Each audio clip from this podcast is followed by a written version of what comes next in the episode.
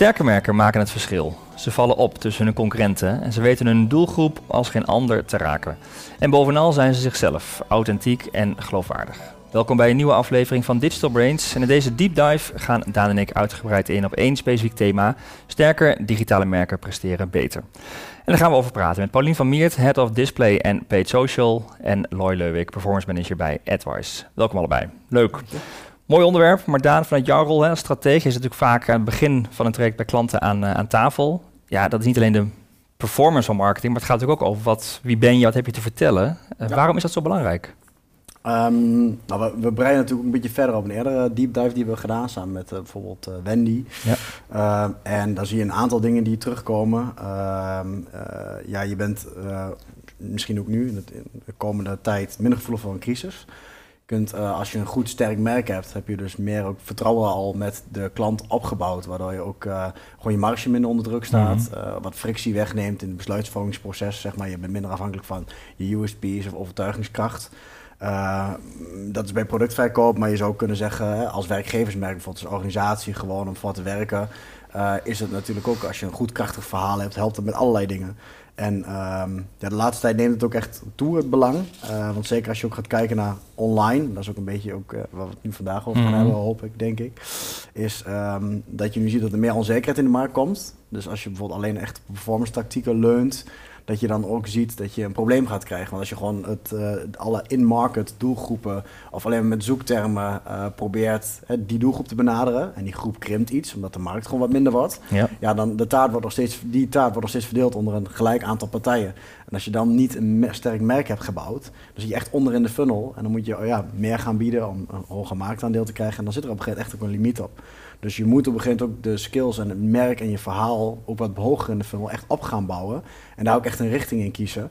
Om ook uh, um, ja, die te gaan creëren, zodat je in, onderin die funnel het gevecht wel kan gaan winnen. Hm. Dat je hogere conversie krijgt, uh, meer vraag naar je producten uh, en dat je die strijd ook echt aan kan met de rest van het veld. Ja. En dat is echt wel ja, anders dan ook ja, de vanzelfsprekende groei die je misschien afgelopen jaren hebt gehad, soms met ja. een stijgende markt. Ja, want Pauline, dat is denk ik ook soms wat uitdaging voor een merk. Dat in die vaak, de, hè, als je praat over performance, hebben we het gewoon over conversie, doelen halen, voor een shop transacties halen. Mm -hmm. Maar je hebt natuurlijk wel een soort vraag nodig waar je op dat, dat op gaat halen. En daar moet je dus eigenlijk hoger in de funnel gaan zitten. Ja, zeker. Ja, wat we sowieso, het is eigenlijk een beetje tweeledig. Wat we heel erg zien is als je gaat sturen op korte verkopen, dan en je gaat bijvoorbeeld heel veel acties communiceren, dan denkt de consument van hé, hey, ik zie een actie, ik ga daar kopen. Mm -hmm. Maar de consument is niet loyaal aan je merk, want hij wordt eigenlijk geactiveerd door het feit dat er een actie is.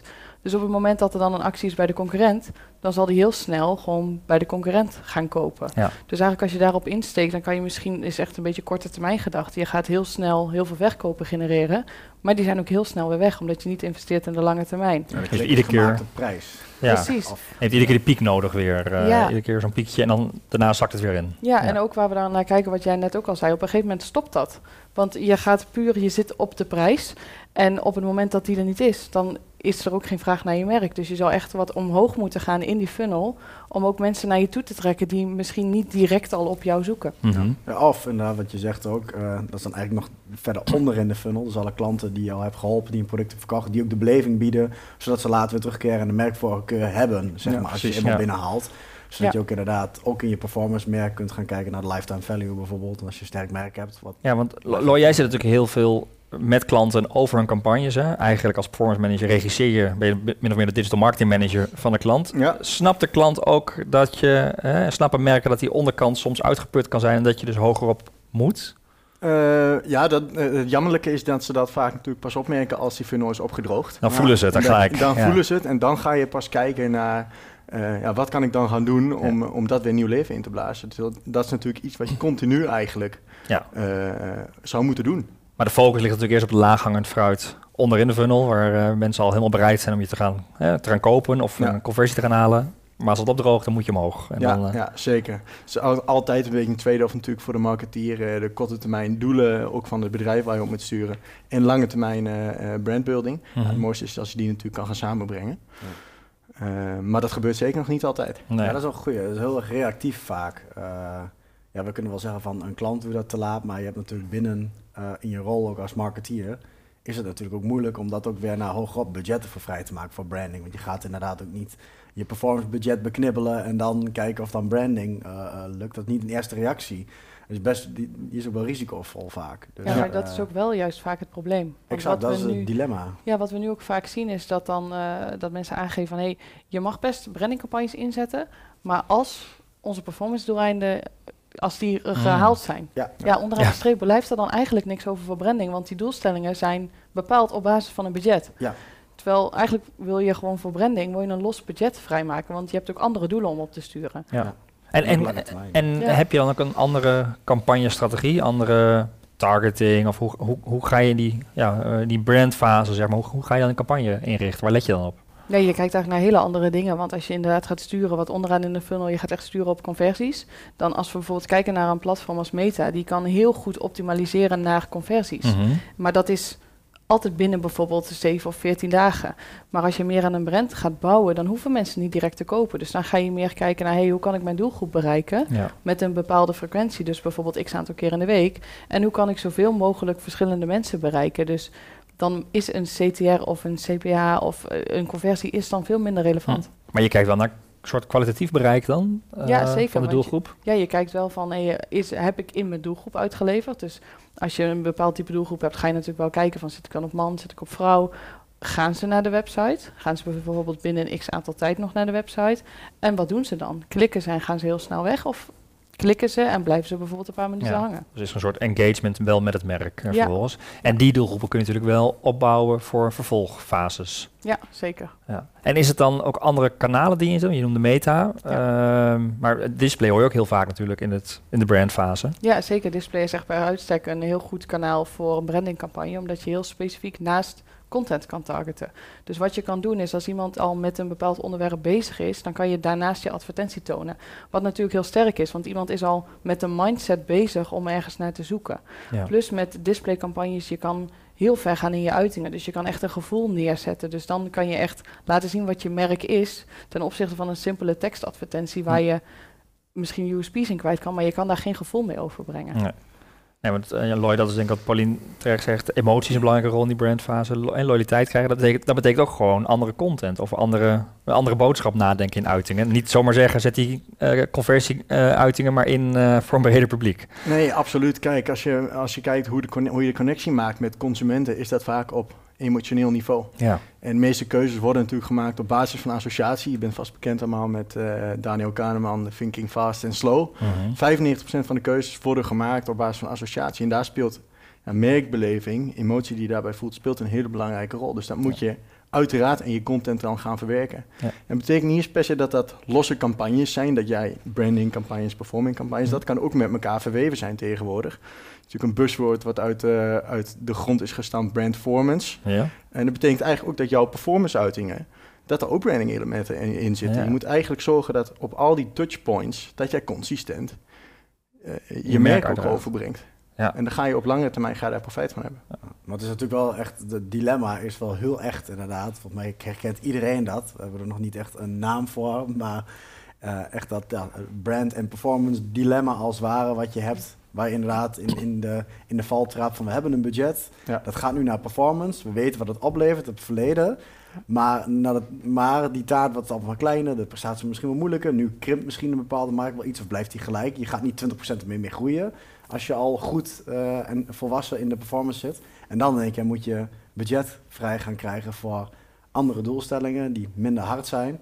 En inderdaad, je, pak, je moet nog een stap maken naar andere uitingen en, en, en creatie. Ja. Terwijl die kansen wel natuurlijk. Ja, maar ik zag er zo'n feit net in de aantekening dat creatie is gemiddeld een klein onderdeel van het campagnebudget, 10 tot 15 procent, maar bepaalt wel 5 tot 65 procent van het ROI. Want volgens mij, Pauline, dat zien jullie ook natuurlijk, dat op een gegeven moment een campagne ook niet meer werkt omdat die uiting uh, niet goed is of aan vervanging toe is. Nee, maar denk ook maar zelf na als je bijvoorbeeld op de radio of op televisie, als je dingen heel vaak hebt gezien, dan het is natuurlijk, hoe vaker je iets ziet, hoe beter je het ook herkent. En het is heel goed om consistentie toe te passen in een merk, maar op een gegeven moment gaat het ook irriteren. Of je ziet het niet meer. Ja, of zeker denk ik ook op, op digital is dat nog meer dat, dat uh, hoe noem je het, ad fatigue, heb je zo'n ja. wear-out effect van die termen. dat je inderdaad ook echt de CTR, op interactie loopt gewoon terug. Ja, dus zeker. van herhaling op tv, bespreek in klassieke media, kun je nog zeggen, nou oké, die grappige reclame, die hebben we nu al twaalf keer gezien, maar de herhaling is er. Alleen als je een skip-button hebt of uh, het doel is ook inderdaad CTR of engagement, dan ja, op een gegeven moment Nee, op een gegeven moment werkt het niet meer. ja. En de uitdaging die er natuurlijk is, je moet in die split second de aandacht van de doelgroep vangen. Ja, en het is ook zo dat eh, je blijft dezelfde boodschap tonen. Dus als iemand op dat moment niet gedaan heeft wat jij verwacht had, mhm. gaat hij dat dan de zevende of de achtste keer wel doen als hij dezelfde uiting ziet. Hm. Dus daarom moet je ook blijven, je content blijven verversen, om te zorgen dat je en in het oog springt en om te zorgen dat je je doelgroep daarmee activeert. Ja. Maar het levert wel op.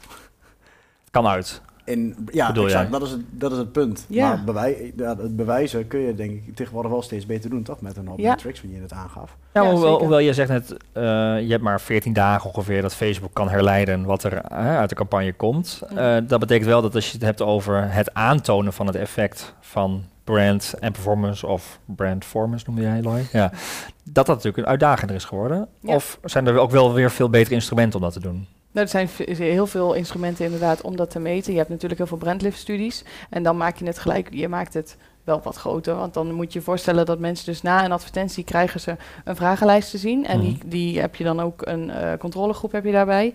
En dan gaan mensen, dan staat er eigenlijk, heb je deze advertentie gezien en ben je voornemens om dit product te gaan kopen. Dat kan natuurlijk, zo kan je het meten. Maar je kan ook gewoon kijken naar, hey, zie ik bijvoorbeeld een uplift in mijn share of voice? Dus zie ik dat meer mensen naar mij gaan zoeken nadat ik een brandingcampagne heb gedaan. Ja. En aan de andere kant kan je het ook gewoon terugzien in je zoekverkeer. Dus zie je bijvoorbeeld dat, stel je hebt een hele grote merkcampagne gedaan, een hele grote brandingcampagne, en je ziet dat veel mensen gewoon direct op jouw merknaam gaan zoeken, meer dan voorheen. Dan weet je ook dat jouw brandingcampagne effect heeft gehad. Hm. Maar dan moet je als marketeer ook buiten dat ene channel gaan kijken naar resultaten. Ja, zeker. Ja. En, en dat is denk ik wel een uitdaging uh, soms, of uh, merk je al dat uh, daar wel bewustwording van is?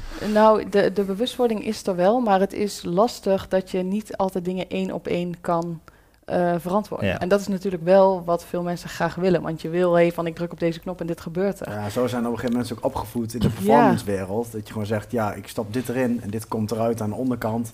In één metric, omzet, conversie. En nu moet je gaan kijken naar meer signalen dan dat. Ja. Op zich vind ik het uh, wat, wat, een mooie manier is om over na te denken. Ja, misschien heel zwart-wit gesteld. Um, kun je ook twee uitersten hebben. Of een bedrijf wat gewoon volledig gelooft in branding. En gewoon zegt, hier is het budget, dit is ons verhaal, dit moeten we gewoon doen. vaak grote merken die ook gewoon ervaring erin hebben ja, en die, weten dat het... of, of, uh, of, ja, of merken of um, brandmanagers die gewoon weten, ja, zo werkt het. Die hebben dat eerder beleefd en geïnvesteerd in een merk twee, drie jaar lang. Die gewoon snappen en voelen hoe dat gaat werken. Maar ook inderdaad, uh, soms inderdaad, uh, marketingmanagers die uit, uit echt de performancewereld alleen maar komen. Of inderdaad echt keiharde KPI's en ook dat... Um, marges terug moeten rapporteren of ROAS bijvoorbeeld, dat dat een van de key metrics in de organisatie is. Die zijn gewoon, ja, dan is dit best wel spannend, want dat je rapporteert de ROAS die komt later en toon maar aan dat het door de brandcampagne komt. En dat kan wel. Maar dan moet je echt, uh, echt heel grondig ook gaan meten. En dat is wel voordelen, want je kunt beter ook campagnes, denk ik, uh, uh, evalueren. Mhm. maar je kunt ook onderbouwen voor een volgende keer. En dat vond ik wel mooi, dat principe dat je ook het heet uh, triangulatie, zeg maar ook, dat je dat via meerdere signalen doet. Dus je hebt inderdaad die brand KPI's uit de mhm. campagne, maar aan de andere kant kun je kijken naar je conversieratio van share of voice bijvoorbeeld. Ja. Weet je, van die medium, niet een directe KPI, beetje indirect, is niet heel, maar je zou ook nog gewoon bij consumentenonderzoek uh, of gewoon af en toe klantinterviews vragen van waar staat ons merk voor of uh, ook gewoon uh, met sales en klantenservice vragen van hey, heb je nog gemerkt dat dit of dat? En als je dan kunt rapporteren, hey, kijk, sales merkt gewoon dat de helft van de klanten ons beter kent of video's en content heeft gezien.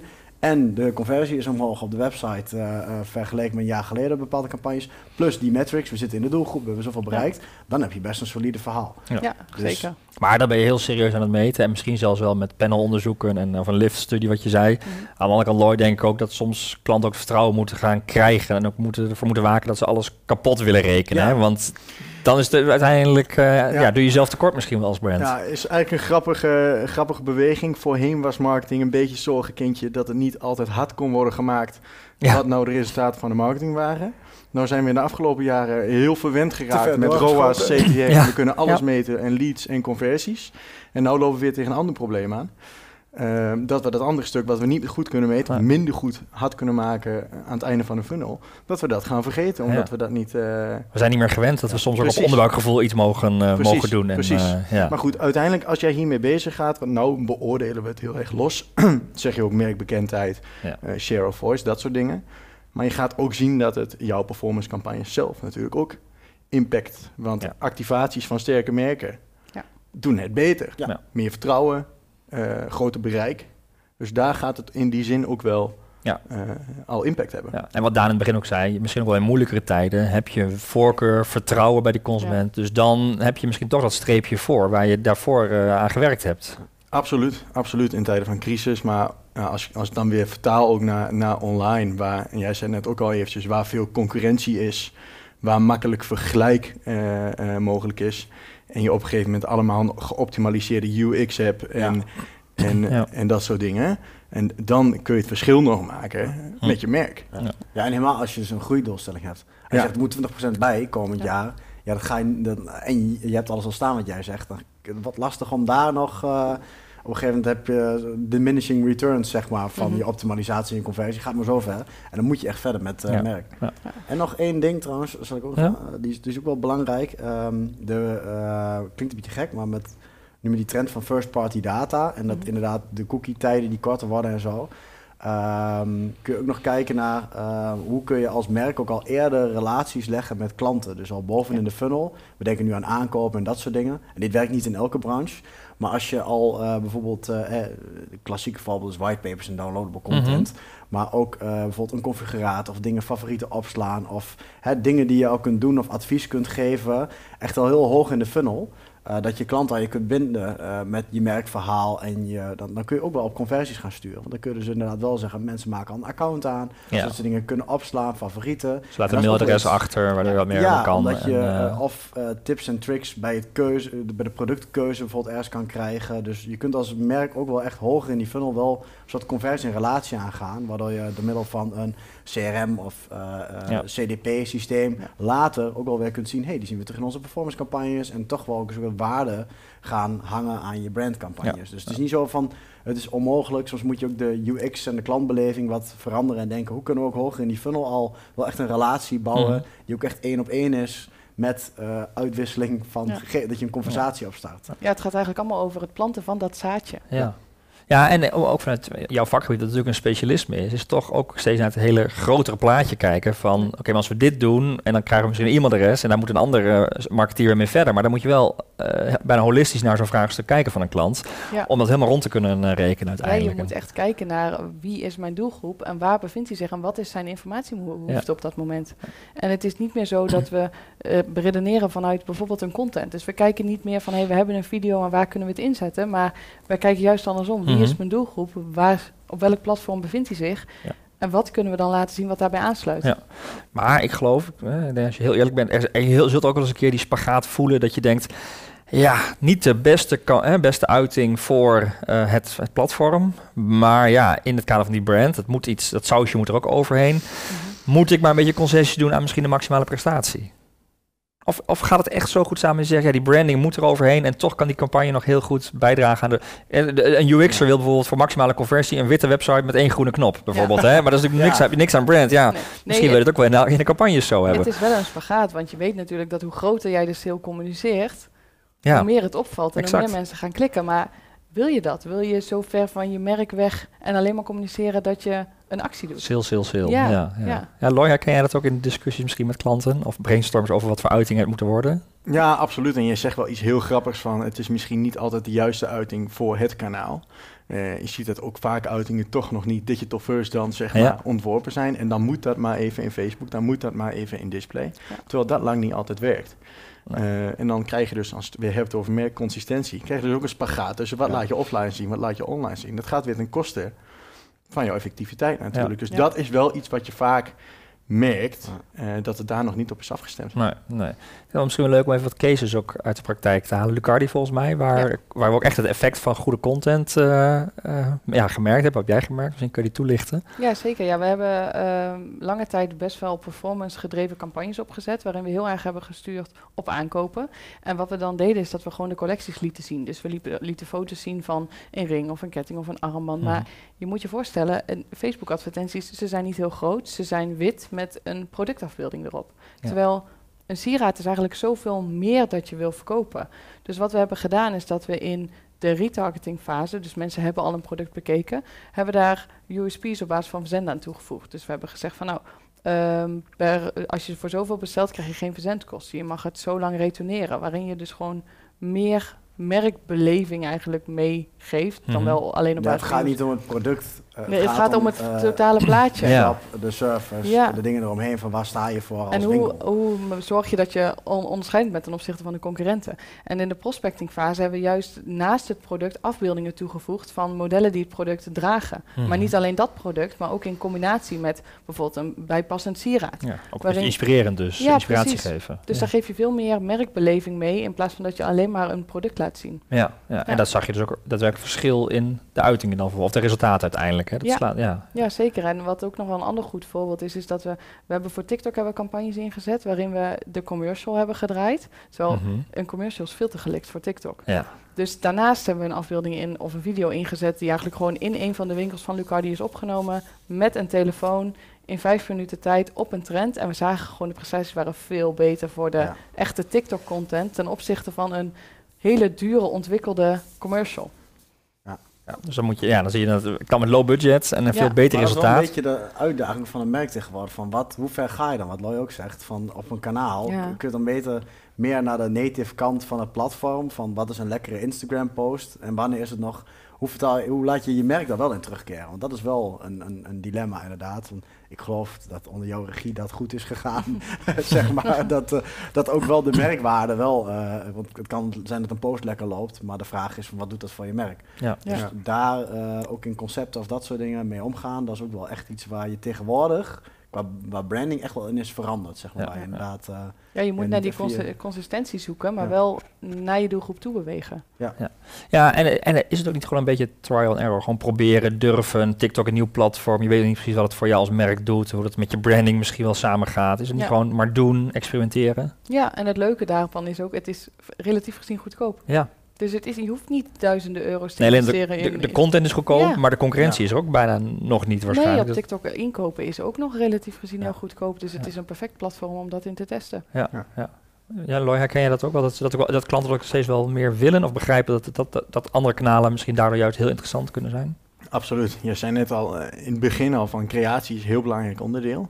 Ja, dan heeft het natuurlijk geen zin om een tv-commercial te gaan maken en die vervolgens eh, op andere ja, breed uit te uitrollen en Ja. vervolgens want die heeft zoveel gekost. Ja, Ja. dat moet je ja, daar precies. ook- ja, Ja, dat dat is echt daar gebruiken. Ja. En dan op Facebook en Instagram en TikTok de kanalen waar het nou voor je moet gebeuren erachter komen Ja. dat het niet werkt. Dan kan je dus beter zeggen, ik maak een concept, ik test hem kleinschalig in bijvoorbeeld TikTok, kijk Ja, hoe het werkt. En ga van daaruit opschalen. Ja. Dus dat is natuurlijk andersom denken. Want daar kun je heel low Ehm, budget, eh, meerdere uitingen testen op de doelgroep, Precies. kijken wat werkt en dan Ja. kun je kleine, verder gaan. kleine tweaks daarin aanbrengen, waardoor je het, ja, eh, het verschil toch kan maken. Ja, en je ook je merk inderdaad wel laten terugkomen erin. Zeker. En niet Ja. laten, want we Ja. hadden het in de of hiervoor hadden we het nog over de TikTok-account van Boze. Ja, Hm. Het Als je daar audio eh Als je wat inspiratie, eh, wat, ja, koptelefoons en zo, als je wat inspiratie wil hebben, die, eh, die hele doelgroep daar ook wat helemaal lyrisch worden bedolven onder comments. Maar dat, eh, ik wil bijna zeggen, het gaat nergens over, maar het is juist heel goed Ja. on brand.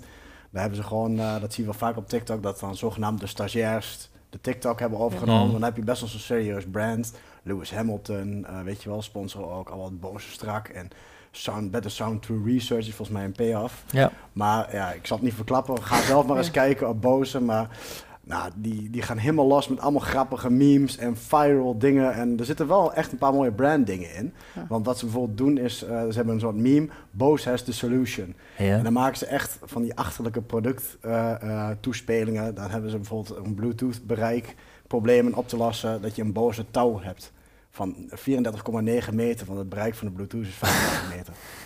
en dan echt serieus gesteld zo'n doosje. En, eh, Maar, dat is, maar dat is op zich ook een uitdaging. solution. Ja. Het zijn wel allemaal, iedereen gaat daarmee aan de haal. Ja. En op een gegeven moment hadden ze ook iets van eh, met silence en koptelefoons, wat je warme oren krijgt. En dan gaan ze helemaal een introfilmpje maken. En op een gegeven moment komt het erop neer dat je gewoon ijsblokjes erin moet doen. Dat is de oplossing.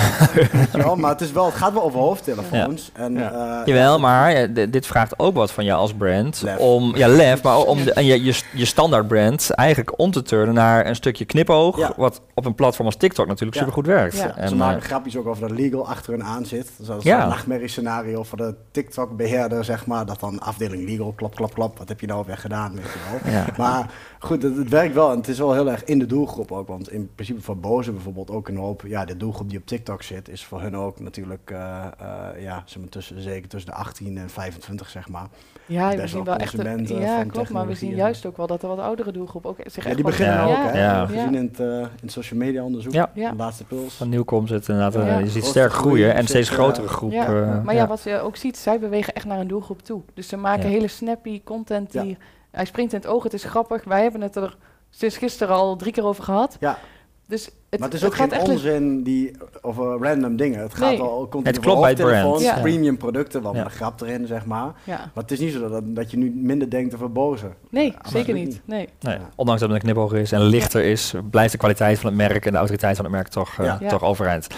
Uh, maar Pauline van het jou is ook wel echt een pleidooi. Reserveer ook apart budget voor je branding. Denk goed na over de content. En reken niet alleen maar af op de performance. Want je hebt het gewoon nodig om op lange termijn succes te gaan halen. Ja, zeker. Want je moet ook, denk je moet ook bouwen aan loyaliteit van je merk. Je moet ook voorstellen dat stel je voor, jij wil een product kopen online en je gaat zoeken en je vindt een merk dat je niet kent. Mhm. Dan moet je wel heel veel onderzoek doen. Wil jij vertrouwen hebben in dat, dat merk en het dan gaan kopen. Terwijl als jij al consistent altijd daar uitingen van ziet en er, je hebt een vraagstuk en je ziet dat merk, dan denk je, oh ja, ja dat heb ik al vaker gezien. Zij zijn echt hmm bijvoorbeeld heel goed, heel betrouwbaar, dan heb je daar al gewoon veel meer gevoel bij. Ja, en een voorsprong ten opzichte van concurrentie. maar ik zou wel een merkvoorkeur kan pas ontstaan na merkbekendheid. Als je die kent, kun je er ook geen voorkeur voor krijgen. Nee, zeker. En wat je eigenlijk wil, is dat je de consument al gelijk aan je bindt. Wat daar net ook zei, om al gelijk ze naar je website te krijgen, wat artikelen te laten zien. Dus echt te laten zien dat je er verstand van hebt. Mhm. En op het moment dat er dan een aankoop plaats gaat vinden, dan zullen ze je in overweging nemen. Dat is ook iets wat je op moet bouwen over tijd. Want dat is niet, uh,